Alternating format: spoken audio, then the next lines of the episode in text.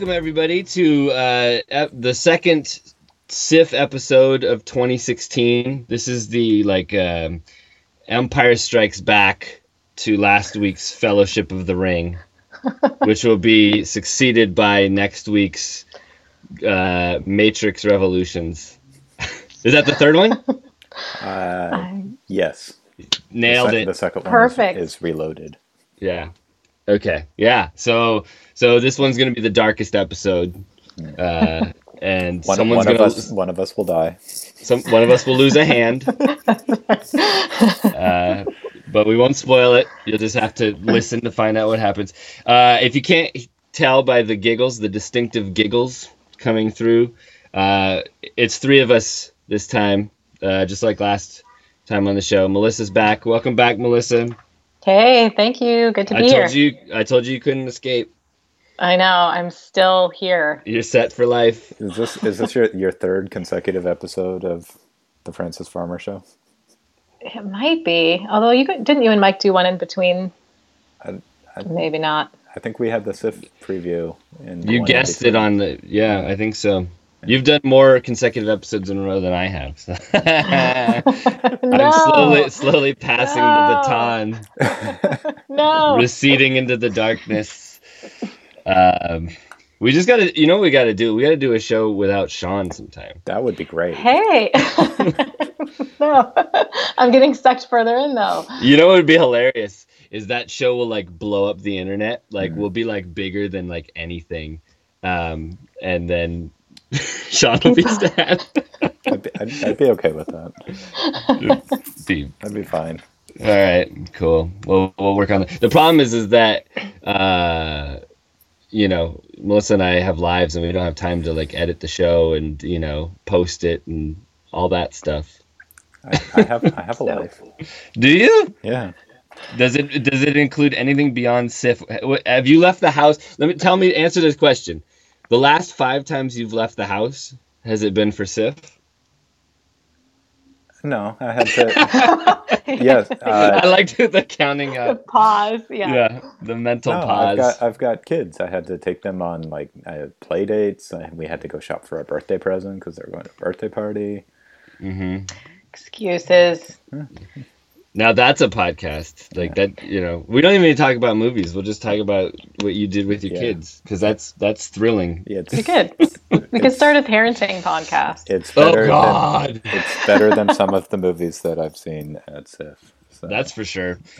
That's for sure. Well, uh, yeah. So this is the halfway point of the festival, roughly. It's got like another what, another 12 six, 12 12 days. eight eight weeks, something like that. nine months. It's like never, a baby gestating. Um, it'll consume us all. Never born. It just Never born, stays. still stillborn. It'll- It, it will give birth to the 2017 Seattle International That's Film right. Festival. That's right. But it'll all be 2014 movies.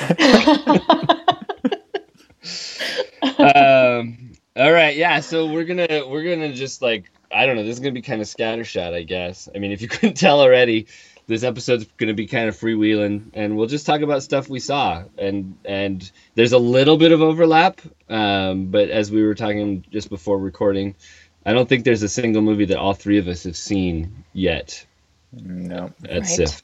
All right. Well, um, let's start with. Uh, you see, I don't want this to. I want this to.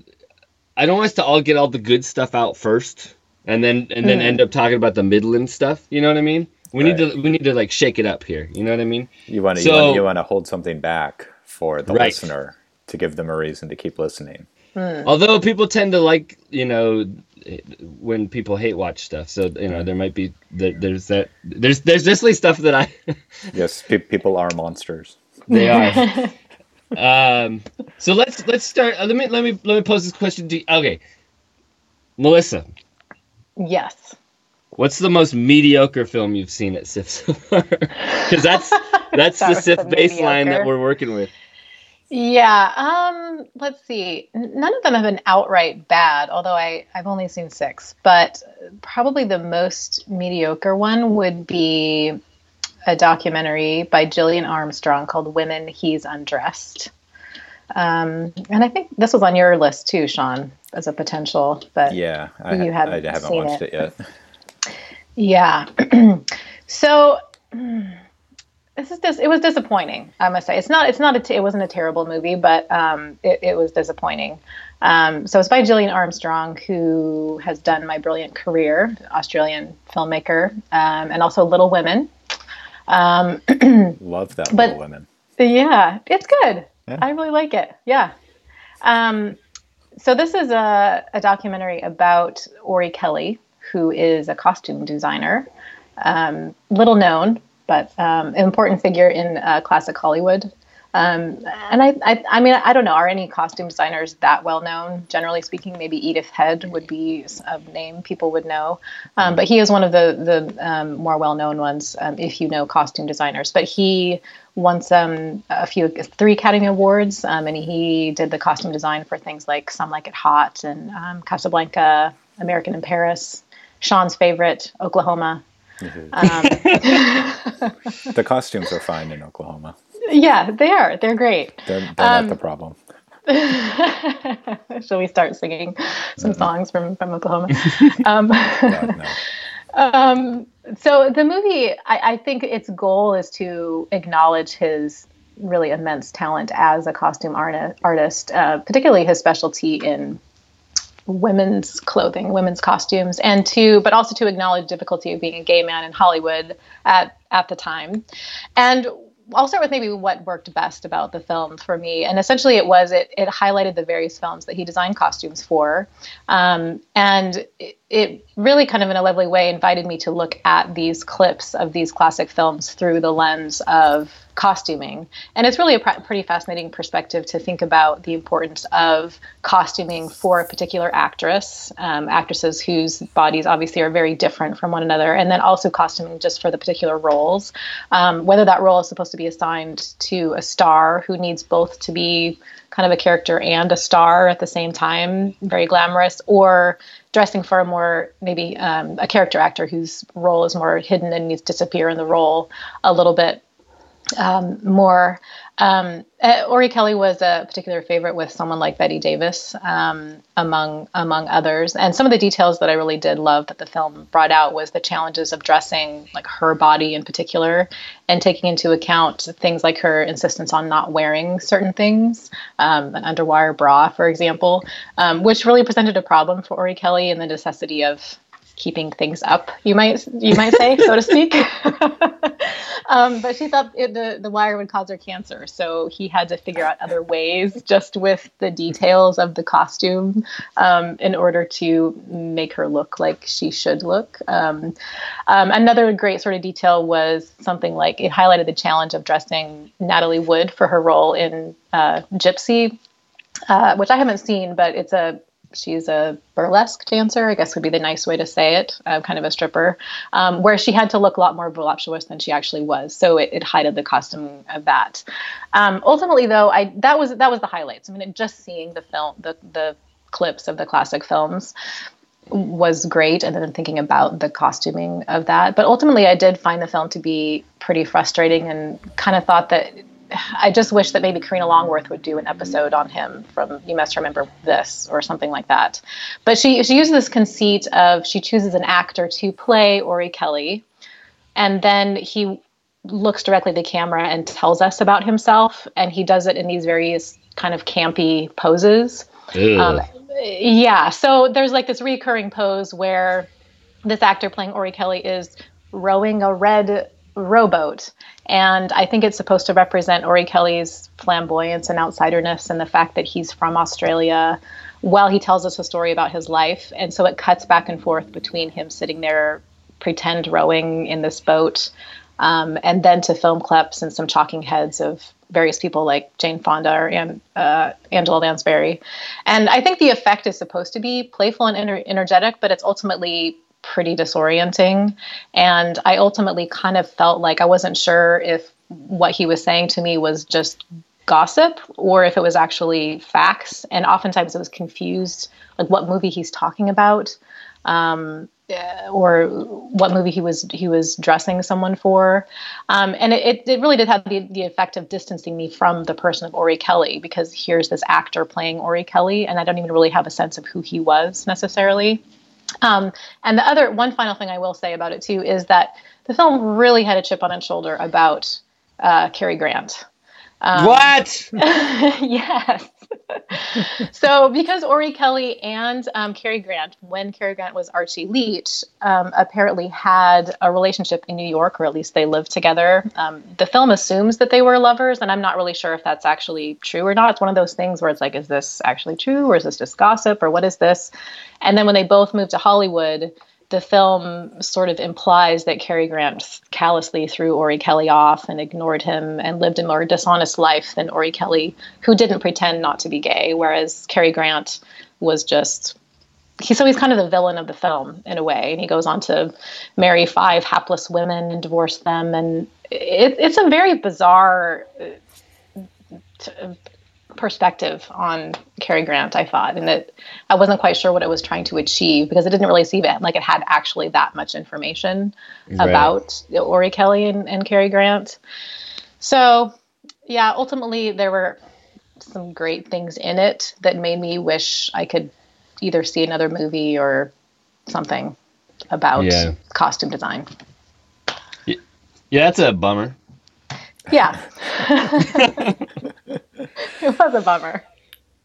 Yeah, those two, those two, uh, those two bad marks you gave it. That that just crosses it off my list right there. You don't, you can't, right? you can't drag Cary Grant through the mud. Exactly. It's I mean, no, no, Yeah, yeah. Yeah. Well, um, I I saw a film that's a, that's about you know one aspect of filmmaking uh, and highlights a, you know an uh, uh an aspect that it probably gets talked about more than costume design, but um, it's cinematography. And I just watched uh, mm. Kirsten Johnson's Cameraperson. All right, um, wait, there's a uh, hold on that. What I can t- I can talk ninety words about it. Yeah. oh, I'm going to start counting, Mike. 90 well, we should we, we, we should explain that there are there are uh, a number of the films at the festival we're not allowed to talk about at length because uh, there's a hold review policy on them, even though they are they have like played other places and been reviewed extensively elsewhere. Uh, SIFF has a policy which we are required to follow. Right. Hmm. Thank you for policing me. Even though we're just chatting about the movies yeah. here. Yeah, I think we're, we're allowed to like mention it. Okay, right. Can you give us your capsule? So, that, capsule so that's chat? our discussion about camera person. Um, Cameraperson's it's really good. It's really really good, and it, it does and and it's it's it's interesting in so many different ways. Like um, you know, it, it kind of deals with the um, you see kind of the the aspects of cinematography and how you know those play into stuff. Um, and and also kind of you know she's a documentary uh, cinematographer exclusively and how you know uh, documentaries also distort the truth at times. And it, and that's in minuscule ways like you know making a prettier picture by pulling some blades of grass out of the way or something like that. But then it also goes into other aspects and and and uh, the the the thread of the movie that I really loved was the one about mothers and children, and uh, it was really powerful, and it's a good movie. Yeah, I'm. I'm, I'm really. I want to see that one. And, that, and I'm sorry, that was 91 words. I'm really Uh-oh. sorry. I, am I'm, uh, I'm really excited to see that one too. I've uh, I've heard really great things about it from from people who aren't you. So I, I, I suspect it, it will indeed be very good. Um, yes, and uh, yeah, it's a, it's a really interesting way of just because the footage is all from uh, you know previous films that she shot. She's just kind of compiled all of these images together, and they kind of go from one thing to another, and then back around. And um, yeah, it's it's a it's a really interesting um, way of constructing this narrative, whatever narrative it is, I guess. Right. So uh, I haven't uh, actually seen any movies yet that are about making movies but I did see a movie that is about uh, an artist and art critic, and that is uh, uh, an anthology film called The Seasons in Quincy, uh, which uh, the main the main draw is one of the the four films in it is directed by Tilda Swinton. Ah, which is really cool. And it's about the the the critic and, and artist uh, John Berger, Mm-hmm. who I had not heard of. he's but, great. uh, yeah. Yeah, he he seems very interesting from from the film. And the first film is kind of a long discussion uh, with him and and uh, Tilda Swinton talking about their fathers. They uh, Tilda and John apparently have been friends for like thirty years. Uh, so they like they like gather at his cabin and she slices apples and they talk about their dads and it's very sweet and then the last of the four is the film that she directed and it's uh, it's her uh, like teenage kids uh, visiting uh, Berger in, in his house and then and then at his farm and she just kind of follows them as they talk to him so the the whole thing is kind of like a a seasonal thing. Like it starts in the winter and they're talking about their dads, and it ends in the summer and they're talking about uh, kids. Uh, the middle two films are not as good. There's like one about uh, animals. That's just kind of uh, uh, it kind of reduces what seems to be like a, a complex argument that he made in one of his books about uh, humanity's relationship to animals and whether or not we should eat them uh, to kind of a, a very simple kind of vegetarian yay thing, which is fine, but it's it kind of simplifies what I think is a more complex argument that he's making. And then the the third one is uh, about like his political activism, and it takes the form of like an old like 1960s British style panel show where they have like three like talking heads and they're sitting on in like a space and they're talking about politics, but it's uh, uh, the the their conversation I just thought was really kind of lame. Mm. There's like a lot of talk about how the left doesn't have a really good narrative to explain what's going on in the world today, and that's why like the the dumb masses buy people like Donald Trump. and it's all like really kind of snide and condescending, mm. which I found really off-putting. Mm. But Yeah. the but the the first the the two films with with Tilda Swinton were were really nice and, and really cool. I like those a lot. So that is And so also a kind of a, a mediocre film. Okay. And she just directed the last. She directed film the of last that one, series? but she's she's uh, she like wrote the first one Okay. because it's like a, this conversation with her and and Berger. So technically, Right. she's she's writing it, and and she does the narration too. I think in in the first story as well. So Do you know what Oh, she's working on right now? By the way, Uh, as an aside. Doctor Strange, No, I well after that. no, She is in a remake from the homeboy that did uh, I Am Love. Hmm. They're re- remaking Suspiria, which to me is like really? really weird. But like That's it's like well, if you're gonna remake Suspiria and you're gonna put Tilda Swinton in it, that's kind of cool. But like I would not have expected. uh Yeah, well, you know. Anyway, we that's a digression, but it, it, that's uh, kind of intriguing. That's interesting. She does definitely choose interesting projects. And I mean, seriously, that she knows John Berger is like, she couldn't be more cool. She already just became more cool. I mean, Well, she she she kind of she grew up in the British art scene. That's like where she first. Yeah. She was like uh, Yeah. best friends with Derek Jarman, and so she's she is from like the British avant-garde from of the '80s, and just Yeah. kind of ended up in making mainstream Hollywood movies. uh, she's so cool. Yeah. All right. So, We need a That segue was- here, Mike. yeah. Uh, See, I don't want to. you want me to thread the needle? I'll be happy Yeah. to thread the needle. Thread it. Thread away. Well, uh, Tilda Swinton is obviously one of our most cherished actors. Um, so let let's talk about maybe a performance uh, in a film. You know, pick, pick a pick a performance from a film that really you know hit us uh, this year at SIFF. You got anything, Melissa? Hmm. Well, I mean, uh, See, the problem is with me setting it up is you got to be ready to knock it down. I know, I know. Terrible at that. Um, well, does Sunset Song have a hold? Can we, or not? Sunset Song is a hold. Has a hold. Okay. You can you can talk briefly about Sunset Song. Okay. Well, I did. We'll just really- bleep you out. Okay. Once I hit 90 words, they'll Yeah. just start Yeah, just- the, the bleep. well, that um, yeah, I, I think the performances in that are are fantastic, and I um, loved the main character, which I am not looking at what her name is right now. Chris It's Guthrie, Ag- played by Agnes- Agnes, Agnes Dane. Dane. Den. Den, yeah, which um, she looked really familiar to me, so I feel like I've seen, must have seen her in some kind of BBC production or something like that before. But um, she was fantastic for the the role, and um, just her, I think her, even the the way that she moved her her body, and um, then how that interplayed with the camera was um, was amazing. I think it it's a, a kind of a tough role to play in some ways because it, it could easily be maybe too melodramatic. And there is a tinge of melodrama, I suppose, um, in the film. But Terence Davies is one of those like Douglas Sirk that knows how to do melodrama uh, right.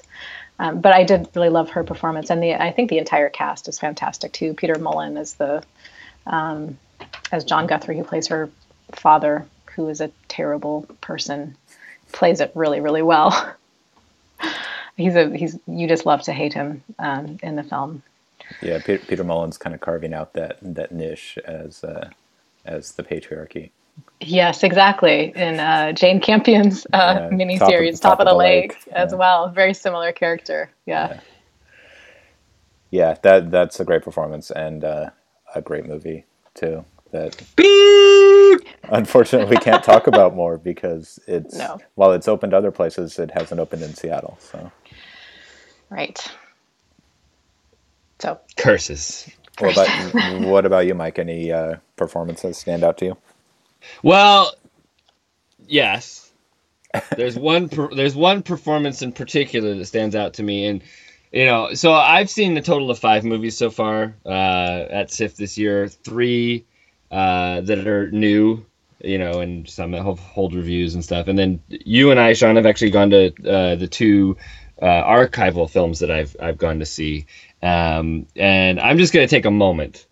I'm just gonna take a mo- just a brief moment to talk about how fucking good Chimes at Midnight is because that movie whole, I mean and I've seen it before and I've talked about it before and I and I wrote about it on on screen scene and and uh but there it it is so juicy and it is so it is so um Uh, inviting and and there's there's so much going on in in Chimes at Midnight and it's endlessly fascinating. It's beautiful and it's ugly and it's oh, it's great. But Orson frickin' Welles brings the ruckus in that movie. I mean, it's the role he was born to play, and he and he just and and he, and it's totally Orson Welles doing it. Like he, you know, he he's chewing the fat, he's chewing the scenery.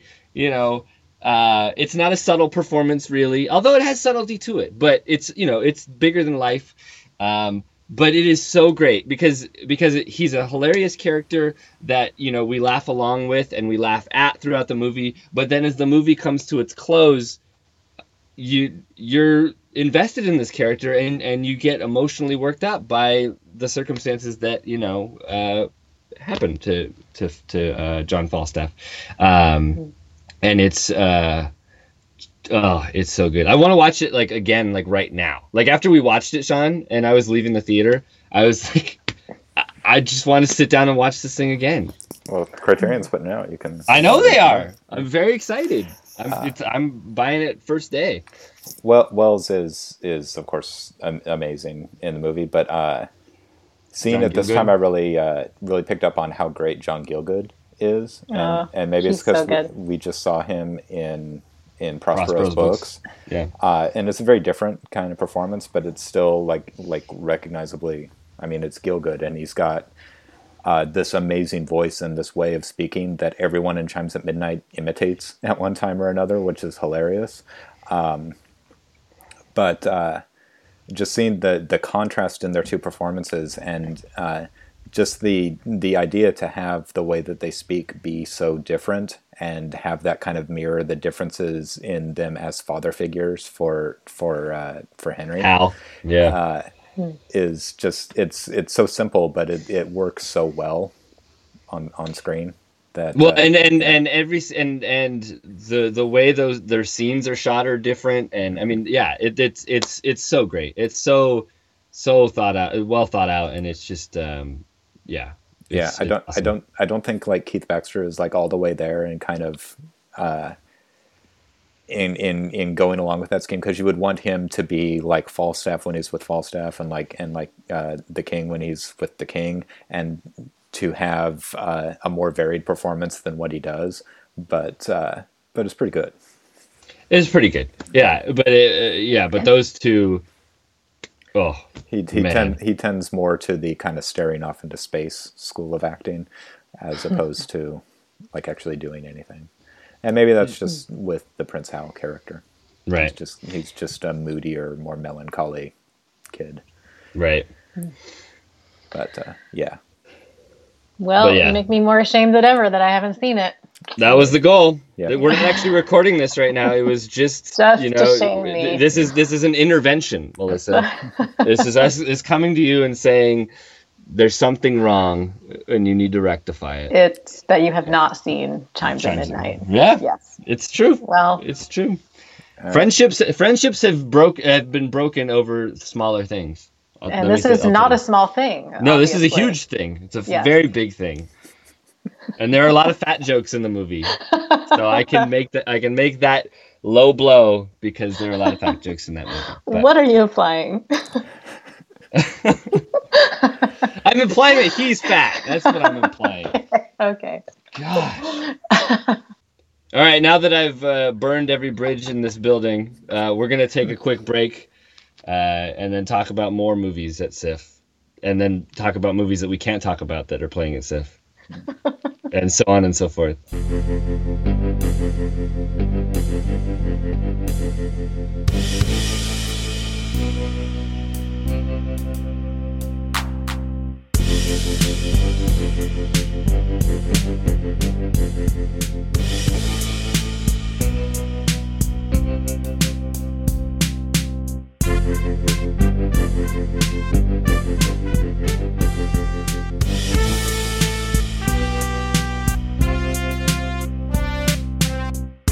Well,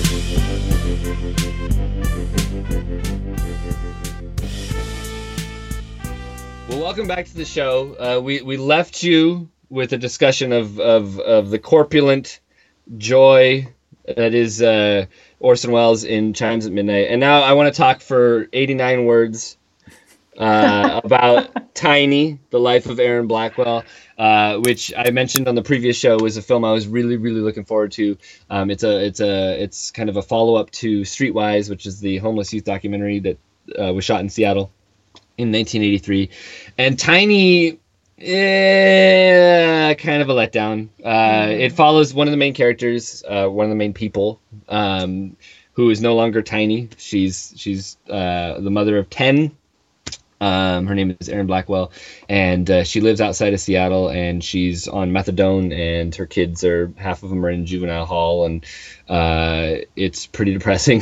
and it's uh, the only saving grace, or the only the only glimmer of light was the fact that she has like three or four chihuahuas running around her house, which I was particularly into, but um, but it's pretty pretty sad and it's kind of slight uh, for a, a, a narrative feature. Um, it felt like more of a supplement that might go on a DVD um, as an ex, as a bonus feature or something like that. But um, it's definitely. I, I think if you haven't seen Streetwise, it, it it doesn't even. It's not worth it, I guess, in a way. Um, Streetwise is so perfectly done and, and there's so many interesting narratives that are weaving in and out of that movie and this is kind of just a one trick uh, pony. And I and that's 89 words. Is it? Do you, I, you know what I want you know what I want to picture? I want to picture some SIFF like uh, you know intern like sitting here with like headphones on and like and like pause it like yeah just scratching out like okay that was a word that was a word. And then since i tend to ramble and go uh you know uh and they're like well do i count that? Should like it's, it's not really a word i hope that happens That would be perfect for Wouldn't some it? intern. Yes. Well, So- uh, I, I, I too saw a film that I was excited about and then was disappointed by, and uh, I can talk for more than 90 words about it, but I don't know that I have more than 90 words to talk about it. Uh, it's uh, The Island Funeral, which is uh, by the Thai director uh, uh, Pimpaka Towira. And uh, it sounded really cool. It's like a, a, a, woman and her sister and their friend take off to rural Thailand because she wants to see her, her aunt uh, and they get lost and they see a bunch of like military people and then apparently like weird things are supposed to happen to them but uh, uh, while they they wander around they drive around there's long shots of of scenery and landscapes and uh, there's a couple of, of strange things that happen but not really all that strange and then when they get to the aunt it's uh, it's just kind of boring and not that surprising and really really slow and maybe it's just that I was very tired, but uh, I thought it uh, it didn't it didn't pay off. All mm. of like the the uh, the kind of Thai minimalist kind of Apichatpong Weerasethakul kind of thing. It always pays off in in Weerasethakul films, uh, but it just kind of ended up somewhere mundane, and mm. that was I found that really disappointing because uh, there there are parts of it that were that are really kind of really beautiful and really lovely, and uh, it just didn't. Uh, yeah, it just didn't work in the end for me. It was it was also this is also the like the most mediocre movie I saw. Hmm. That's too bad. And what about what about you, Melissa? Any any disappointments? Are we looking for more mediocre ones? Yeah. um, Just something you were looking forward to. Um, that yeah, it, well, it is the, it is the SIFF episode. Yeah. So right. All right. Well, one I talked about on the last podcast that I was kind of I, I was hopeful about, but I was also a little worried about um, was the uh, Polish movie by the name of the filmmaker that I'm gonna massacre, but I'll just say it's Agnieszka Smoczyńska. Um, the Lure. It's called The Lure, and it's uh that, that sounds right the, to me. With my does that does that sound right? Yeah, with my extensive knowledge knowledge of Polish, I okay, would say great. That that is... as, as someone with a Polish last name, you did fine. You're gonna go with okay, perfect. you did fine. Excellent. We're gonna go with it. Um, so this is the the film about the two mermaid sisters who appear in some version of uh, 80, 1980s Warsaw, and they become. Uh, kind of the hit the hit stage act of this restaurant club um, in in Warsaw, and it's a the film is kind of a, a, play on the Little Mermaid story, except they have two sisters uh, or two mermaids instead of one, um, and one of the sisters kind of follows the Little Mermaid path, which if you know the story, it doesn't doesn't end well. It's not the it's not the Disney version where things are things are kind of happy, um, and then so she, she falls in love with someone at the club, and then the other sister is a little bit more uh, hungry, so she eats people instead. um, but the the the film is um, the mermaids eat you know humans as as you know um, so it, it's kind of a play on that so i was looking forward to this kind of um, vision of communist warsaw in the 80s where you have this cabaret like club where it's kind of um, a place where maybe people can break out from the kind of re- repressive regime, I guess. Um, and it um, elements of it did really work in a way. It's very it's very kind of a, a visceral film, and um, it's it's gross and also very sexy and um, right on my alley. I, I, know, I mean, so, You're speaking my so, language. that's the new. That's the new. That's the new phrase for the show. Yeah, gro- gross and gross sexy. and sexy. Put it. Put it on iTunes. All together. That's right. um, so it it really did. I mean, it's kind of like what you might imagine a real mermaid is like, which is kind of kind of has the gross element. I mean, it's a fishtail, right? It's fishy. It doesn't smell very good, but they're still pretty sexy and they sing really well and they really love the 80s music and they and the music is pretty cool throughout the movie. So it is also kind of a musical as well, which I thought could be cool. But I, I think ultimately, even though it a lot of it works in in terms of it being a very sensory film and maybe having some interesting things to say about the way that maybe female sexuality is considered a, a scary other um, and it needs to be conformed um, and put into a different. It, it needs to be uh, put into a particular box. Um, so I think there's an interesting thing there, but it ultimately I'm not really sure what the movie wants to be. If it wants to be just a feminist fairy tale or if it just wants to be kind of an homage to the director's own childhood in these these Warsaw restaurant clubs. Um, so it yeah it just it didn't really quite work. I mean there there are elements of it that were great. I mean I did love some of the musical numbers and just the whole feel of the the club. It has a bit of the cabaret, the film element of it there. Um, and some of the body horror stuff was interesting, but eh, eh, I don't know if I can ultimately get behind the gross sexiness of it. so. I'd like to just as an aside say that I personally find the ending of Disney's Little Mermaid uh, actually very depressing. Uh, not very happy, but uh, I know where you're coming from. Yeah. Well, in the have you read the original story? In the, I don't know if I have actually. It's, I mean, it's good, but this is even, it, it, it's pretty gentle though, and this is sort of the darker version of that. So in the, right. the original Hans Christian Andersen story, the Little Mermaid, because the the prince that she loves does not love her back, she turns into sea foam at the end.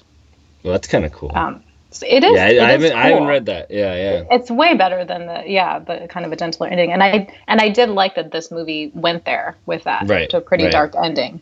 Um, so those kinds of elements were great, but yeah, ultimately, I wasn't. I wasn't. I was left not really knowing if this is thematically cohesive or kind of what ultimately the director wanted to to do with it. Mm. So, is this? Uh, would you put this on the spectrum of mermaid movies? Would you put this closer to Ponyo on the Cliff by the Sea, or Ron Howard's Splash? Wow. Hmm. Um, probably closer to Splash, Oof. although although pretty far from Splash. Okay. Still. so kind of right in between Ponyo and Splash. That right. sweet spot. That sweet yeah. spot between Ponyo and Splash. That's exactly I'm put, right. I'm putting that on the poster for that one. Well, you, you guys need to see Stephen Chow's The Mermaid. So. Oh, that's yes. true. I do need to see that one. Yeah. That's a good point. And I, I, believe, I believe record, like, I, I, believe it's streaming now. By the way, I think it's like on Netflix or something. Yeah, or Amazon. Oh, yeah. all right. All right. No excuses. That's right. Well, one excuse, SIFF. SIFF.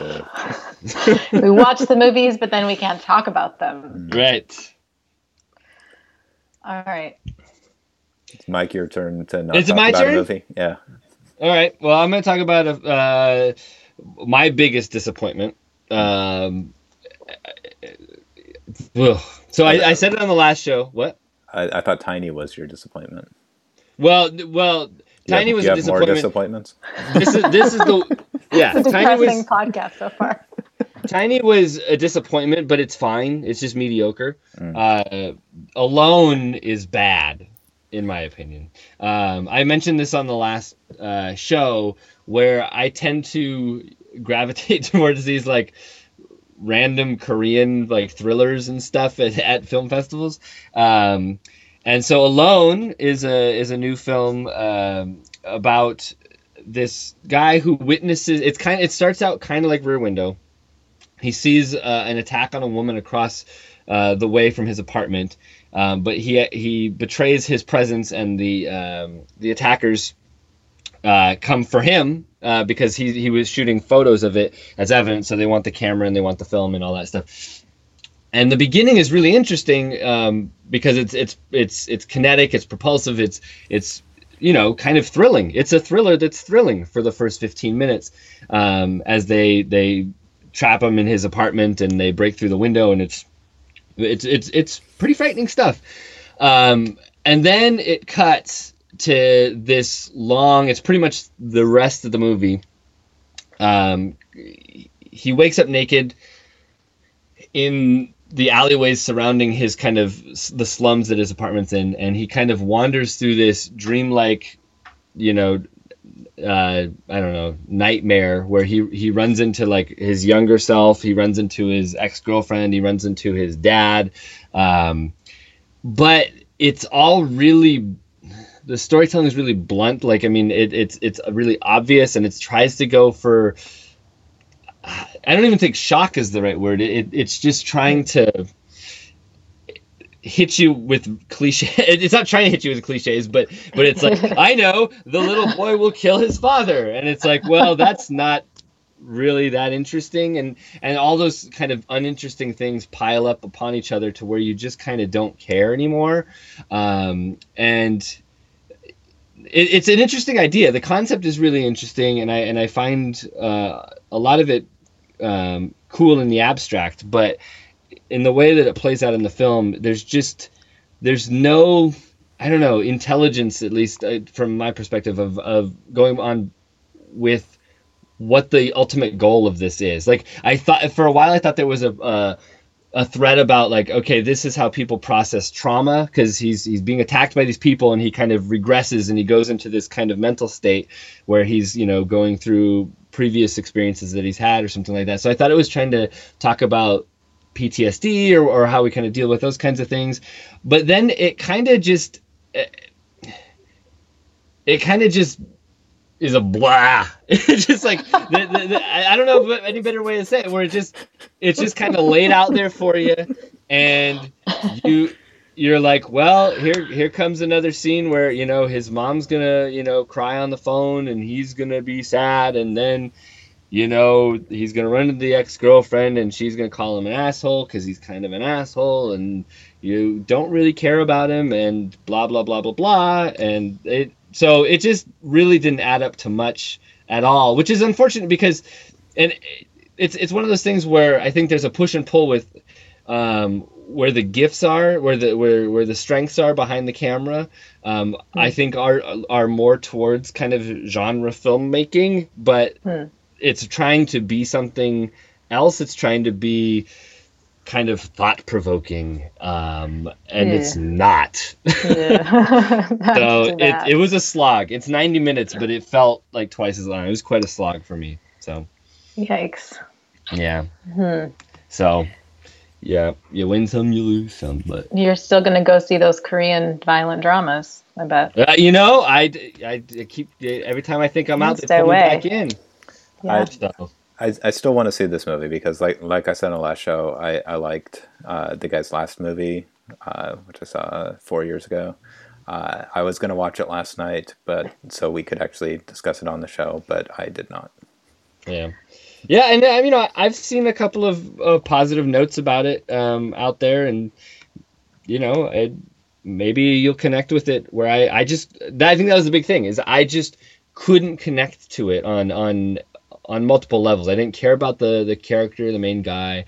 Uh, performance was fine, but I just didn't I didn't care about the character of Su Min is the name of the character, and um, yeah, all all of the kind of backstory that is teased out, like it really teases out these back this it's, it's it tries to like be tantalizing as it goes forward. Like you want to know like oh what is the deal with his parents? Like why you know, but every answer is so generic that it was like when it when it comes, it's very deflating because you you know it, it there's nothing unique about anything that like the storytelling the, the process of the storytelling might be unique but the the actual story itself is not that interesting so that's me but yeah uh, i uh, there were only uh, uh, there's been a couple of movies that I did not like. I don't think anything I, I disliked as much as you disliked that one.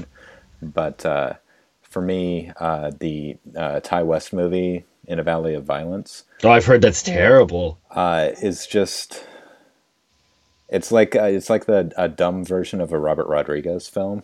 oh, oh, oh. With, without oh. without the excess that that makes Rodriguez kind of fun, Kinda even great. when yeah. he's being like terrible.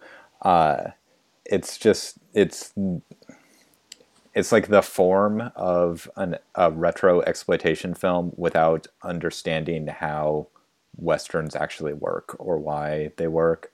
It's just characters doing things for no apparent reason, and none of it is really the least bit compelling. And a lot of the performances are really Like uh, uh, James. How's James? How's John Travolta? John Travolta's fine. Uh, James James Ransone plays the the villain. Um, he was in. Uh, uh, was the movie from last year where he played the drug dealer? Oh yeah, I know what you're talking about. Um, I don't know. Tangerine? Tangerine. He was in Tangerine, and he was in uh, the HBO uh, Generation Kill. Uh, it's, uh, an actor I really like. Uh, totally out of place in a western. Uh, Ethan Hawke is doing like a Clint Eastwood impression the whole time. Uh, John Travolta Ugh. is actually fine, but the whole thing is just kind of dumb and and everything is, is on the surface. Like and th- this is the thing that that that people like rodriguez i think don't really understand about what makes exploitation films good is that exploitation films follow a generic template but there's always stuff under the surface. Like everything the the genre is used to explore uh, you know things that can't be discussed in in films of quality.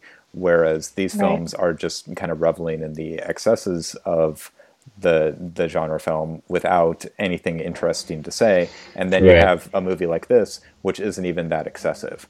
Uh, it makes you know something like bone tomahawk look like a john ford film. Right. uh, it was just it's just kind of a waste. That sounds horrible.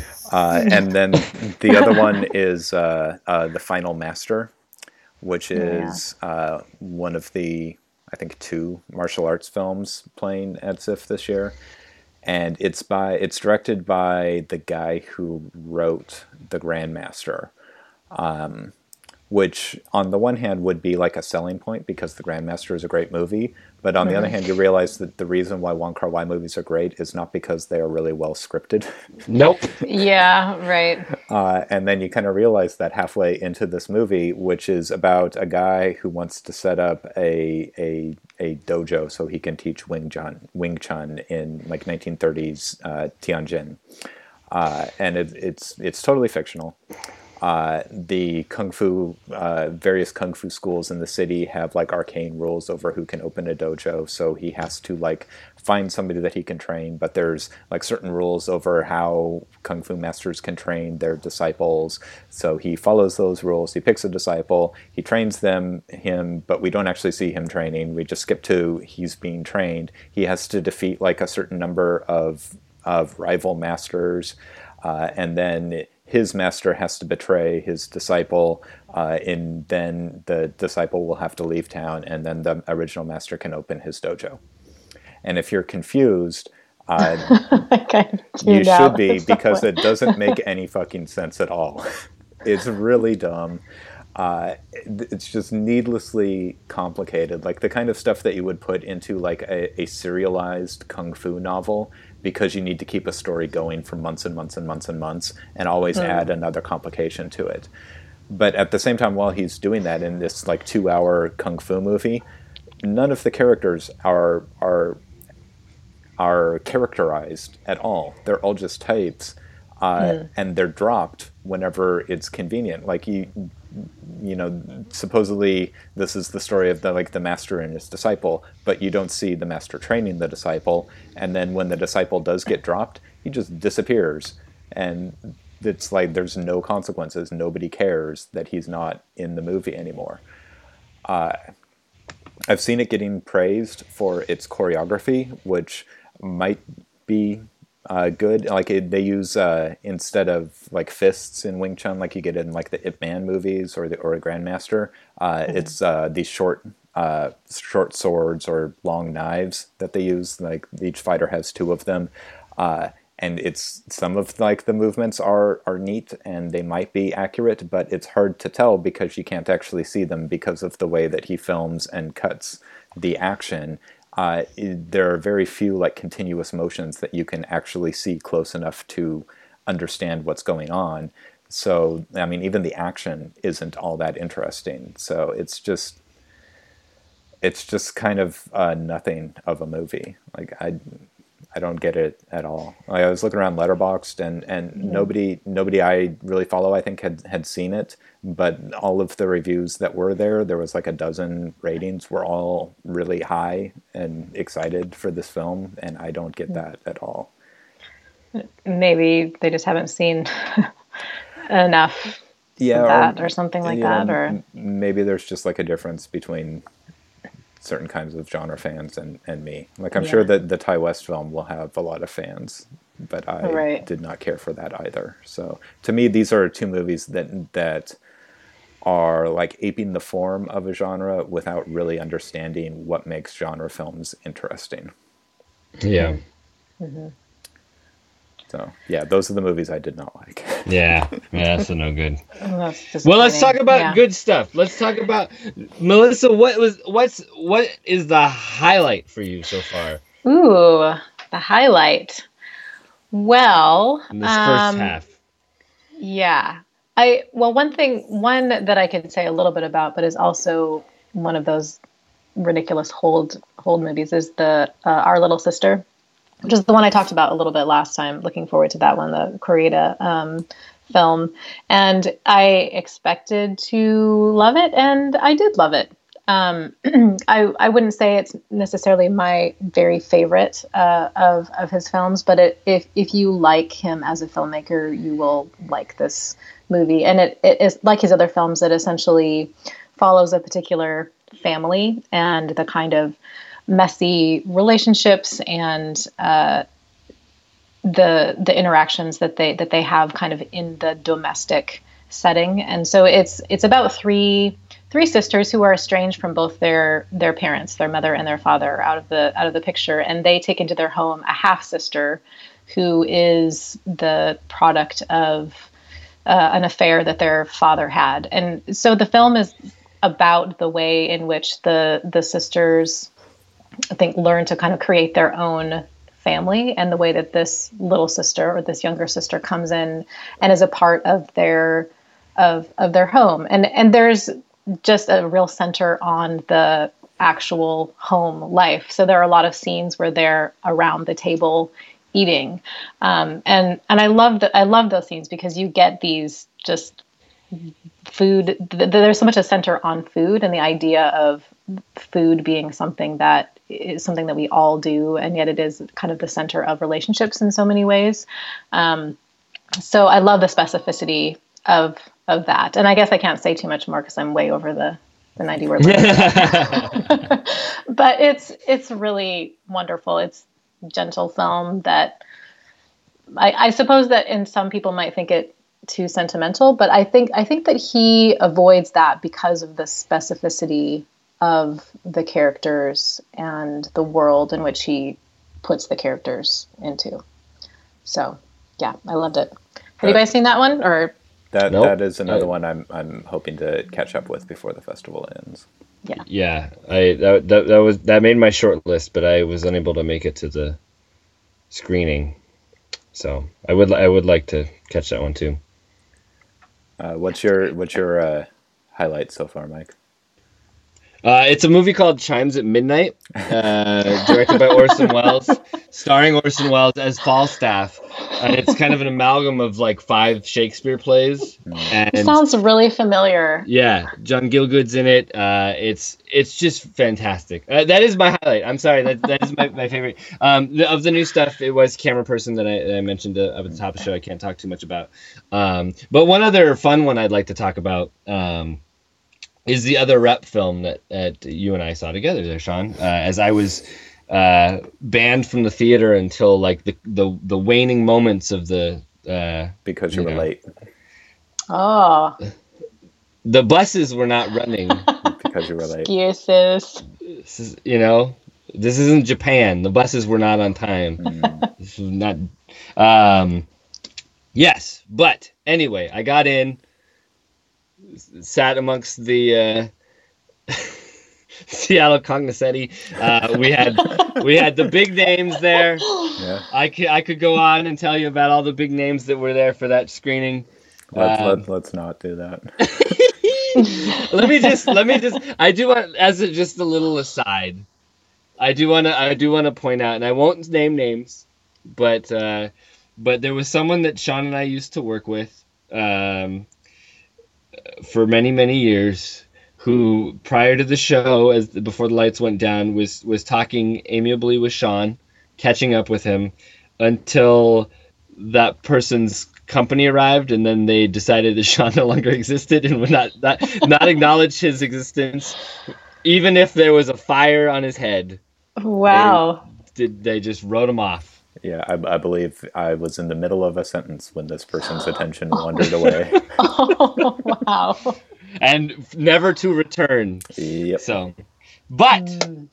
that's that's you know un- unimportant. Uh, what we saw, and it was the first film that I saw for the festival, um, was a film I hadn't seen before. Was Douglas Sirk's *A Scandal in Paris*, uh, starring the former namesake of this show, George Sanders, A 1946 film, in fact. a 1946 film, which is Hmm. yeah the final year of the George Sanders year in review thing. Um, Well, we're still doing that. It'll be the Frances Farmer year. exactly, but uh, wait, what year are we doing this year? 1946. Oh, that's this year. Yes. Oh yeah, okay, never mind. I don't know what's going on. Uh, I should add that to my list. I didn't Yeah. even think about that. Uh, it's a good movie. Yeah. I really George, wanted to see that one. George Yeah. Sanders, yeah, he plays George Sanders. He's a he's a he's a cad. He's a professional cad.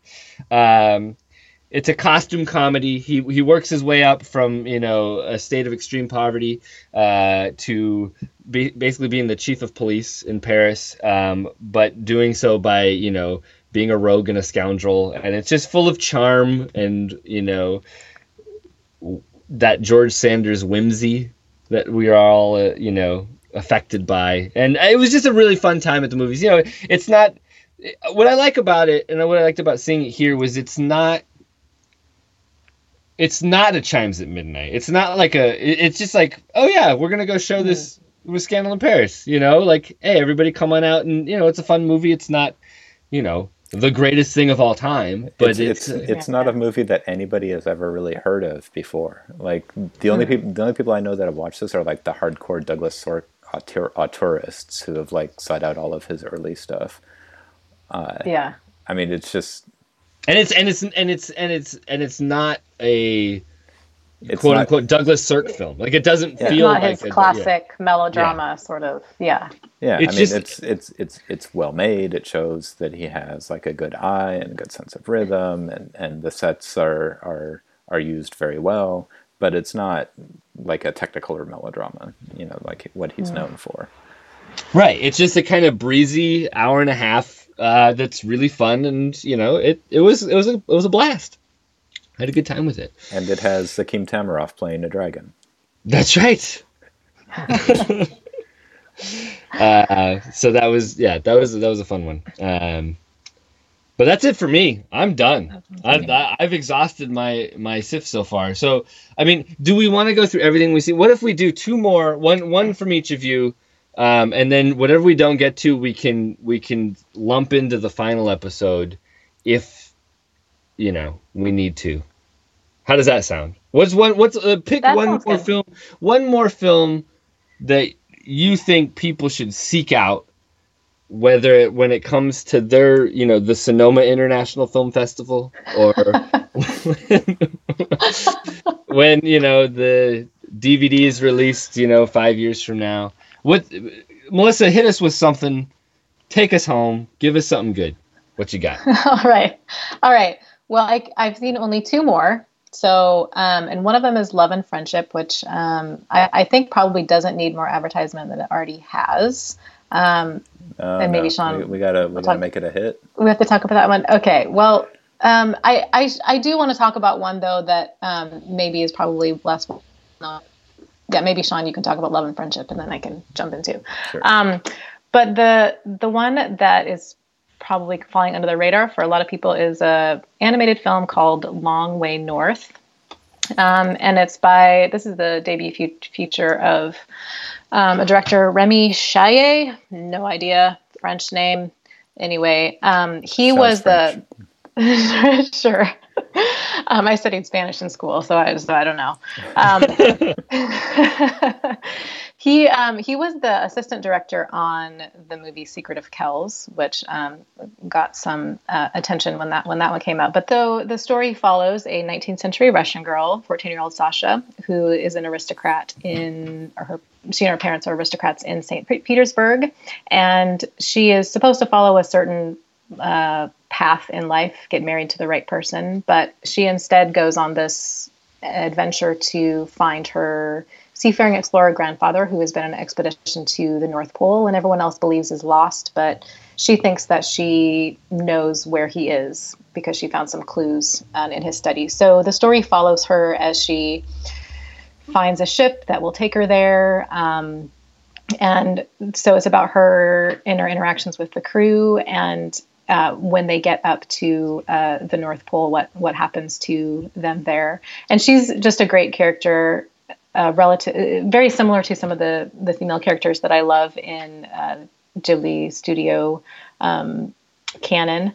Um, Satsuki, Totoro, Sheeta, Castle in the Sky, Kiki, Arrietty, those kind of characters where they are, it's kind of more about the the adventure that they go on and developing themselves as a character rather than the princess fairy tales where it's often about kind of the love story.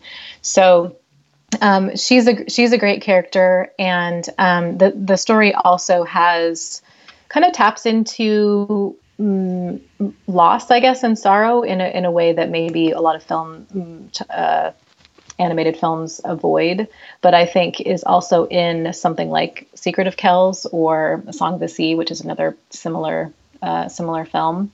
Um, but the thing I did also really love about the film is this just the animation itself.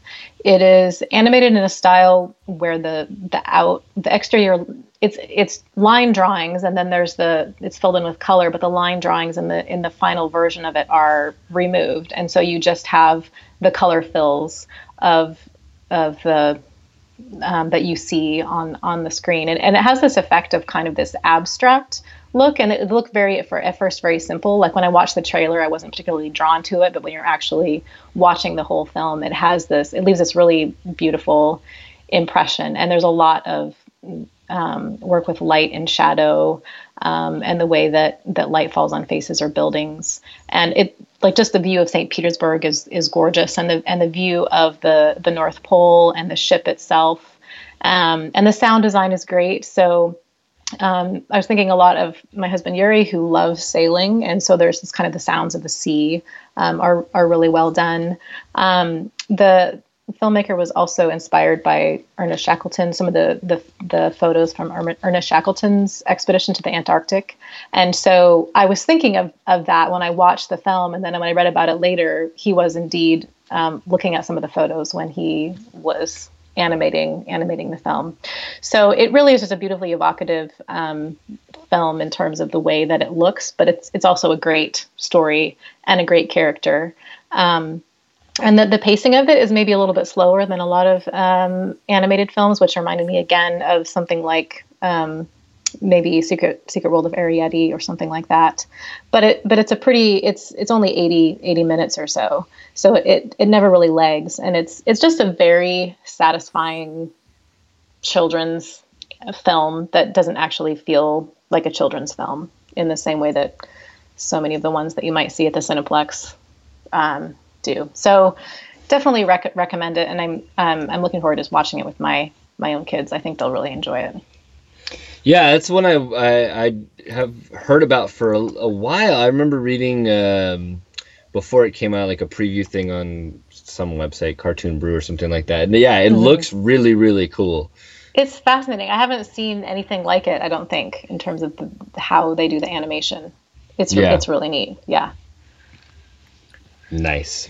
So All right, it's one. Whit Stillman time. Here we go. I, I uh, I'm actually going to hold off on talking about uh, love and friendship. I I loved it. Obviously, you you liked it as well, Melissa and Mike. You haven't yes. seen it. Uh, I'm going to watch it again tomorrow, uh, and I got Whit Stillman's companion novel, and I'm going to read that.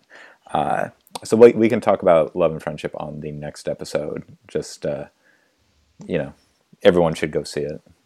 Yes, I want to see it again, and Mike, you should see it too. I'll see it. You should say I you you you might like it. uh, Sold. uh, I do I do have uh, a, a couple of other movies to talk about. Um, one is uh, a movie I, I, mentioned on the the last episode that I was looking forward to, and that is uh, uh, Concerto, uh, a Beethoven journey by uh, the uh, classical music documentarian Phil Grabsky, and it is it is really good. It is pretty much exactly what I expected. It is a, a kind of a novel. Uh, and interesting look at uh, Beethoven's five piano concertos uh, the the pianist who who spends four years uh, studying and performing the concertos kind of talks us through them, uh, explains why they're interesting, explains you know how it kind of connects them to Beethoven's biography.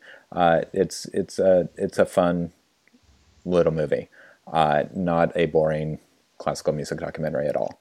uh, the other uh, uh, pretty good documentary I saw is the Werner Herzog Internet documentary, which I can't talk about, but it is a Werner Herzog internet documentary, and uh, it is exactly what you think that would be.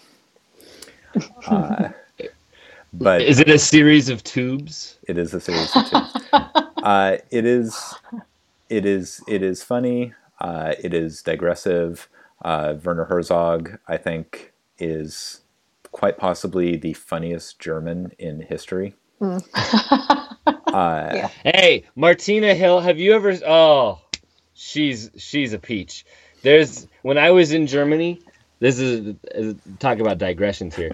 We found this show when I was in Germany. La- was it last year, year before? Um, there's this sketch comedy show. Or not, there's like little skits and Martina Hill's the star. It's called Knallerfrauen, and it's so freaking funny. And it's all in German. I have no idea what they're saying, but she's a really great comedic actress. It's on there. It's on YouTube. You should see it. It's good stuff. But anyway, Werner Herzog, he's the funniest Bavarian. right. Sure. You have to you have to distinguish. You do.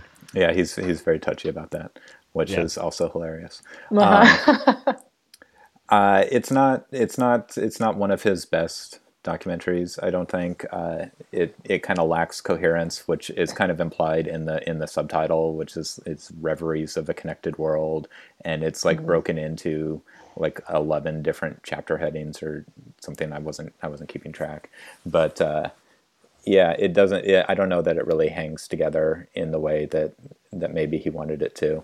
Uh, but I can't talk about mm-hmm. that because there's a hold on it. Uh, a better internet movie, I think, is uh, is Shunji Iwai's uh, A Bride for Rip Van Winkle, which kind of which takes the internet as as not so much its subject as uh, as everything about the internet and the way that, that we live on the internet uh, in, infects everything in the heroine's life as uh, she first meets her boyfriend and online and then she's not sure about the relationship and, and she meets this guy who like helps her uh, do various things that end up making her life uh, more and more virtual not in the sense that it's like like digital like lawnmower man or something but in that in that everything around her become becomes fake because people are pretending who to be things that they are not and she ends up that way as well.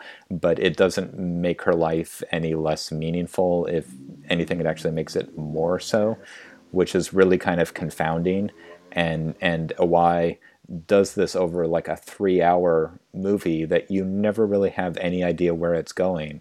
Like I, I, uh, if you had asked me like 15 minutes into the film where what the last 15 minutes would be like, I would have had no idea. Uh, I would have been completely wrong.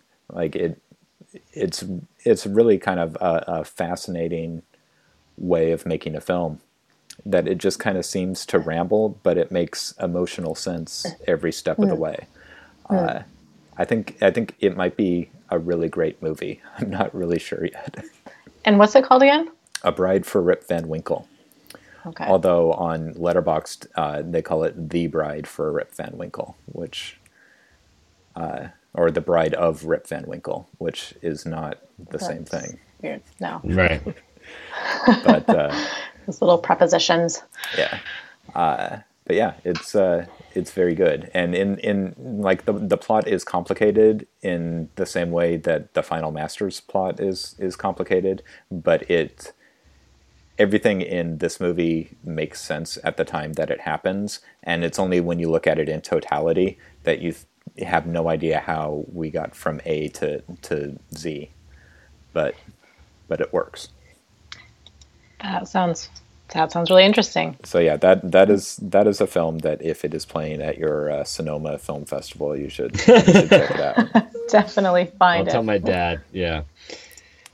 Cool. Well, we we've survived half of this film festival, and oh wait, who lost a hand this episode? Someone was supposed to lose a hand. Ooh. I'm Uh, looking at both of mine. Yeah, I don't know. Uh, should we uh, mention things that are coming up uh, over the rest of the festival that we want to see quickly? Uh, I guess that's you saying we should. So Are people have something to look dictating that? forward to on the next episode of the Frances Farmer Show, where we will talk about how we can't talk about Mountains May Depart, even though we all saw it six months ago, Right. nine months ago, I guess. Sure. We'll talk Sure. about not talking about that one. Yeah. Yeah. Uh, we can talk about uh, Dragon Gate Inn and the General. That's right. Although I can't make it to the general, I already said that, but uh, Sure. I.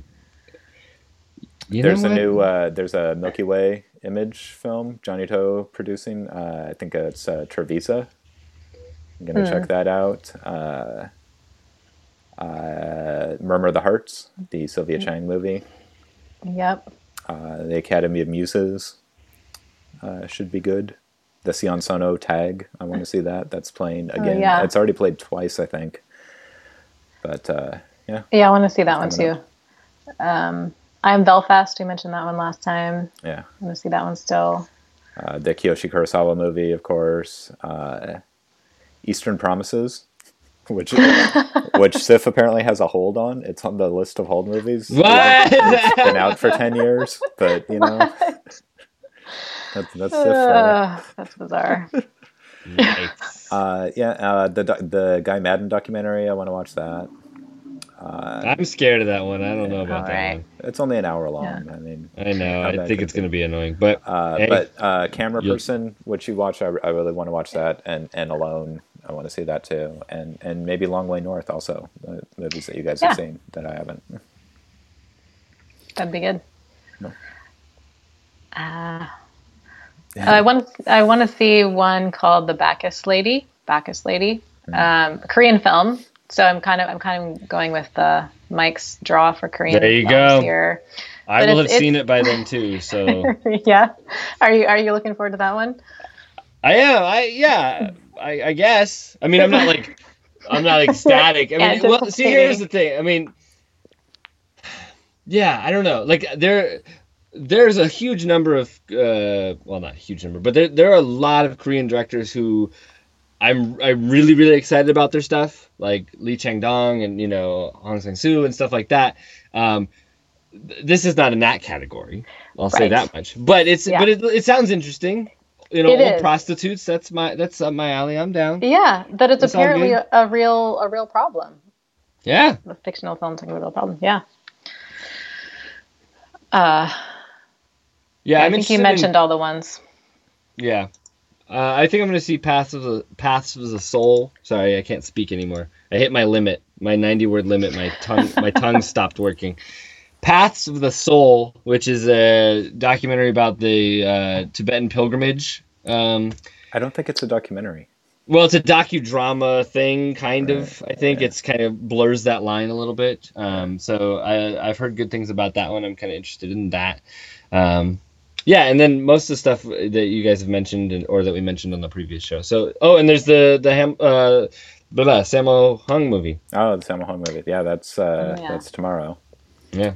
Well, without further ado, you can find out about all the stuff we're watching, almost, at least in some capacity, even if it's only 90 words, at seattlescreenscene.com. Uh, we're on Twitter, uh, as long as it's kept far, far away from me, uh, at Seattle Screen, because I, I, I, I'm throwing the wrong Twitter handles out there. causing chaos in the multiverse. Uh, and we have an email account, seattlescreen at gmail.com. Uh, it's always great talking to you, Melissa. You too, Mike. Sean, not so much. Eh. The, the professor, as we call him. Uh, we'll we'll be back uh, again uh, two weeks from today, I believe. So it won't be our regularly scheduled time, but for the end of the festival. Is that Right. the end? Is Yeah. it ending? Yeah, two weeks from today, the festival ends. Wow. My God. He said with he said through a yawn. Well, thanks for listening, everybody. I don't know. Are these episodes interesting? Does anybody like these episodes? I don't know. Well, I mean, does anyone like any of them? I don't know.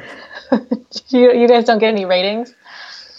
Uh, we, I don't we, know. haven't- we, we haven't been rated on iTunes in a long time. Hmm. And I think one of one of our ratings on one of our like three reviews on iTunes is from you. So. I know. I think I gave, I gave you might have to take I that down. a few years ago. I know. Well, you need to write a it now.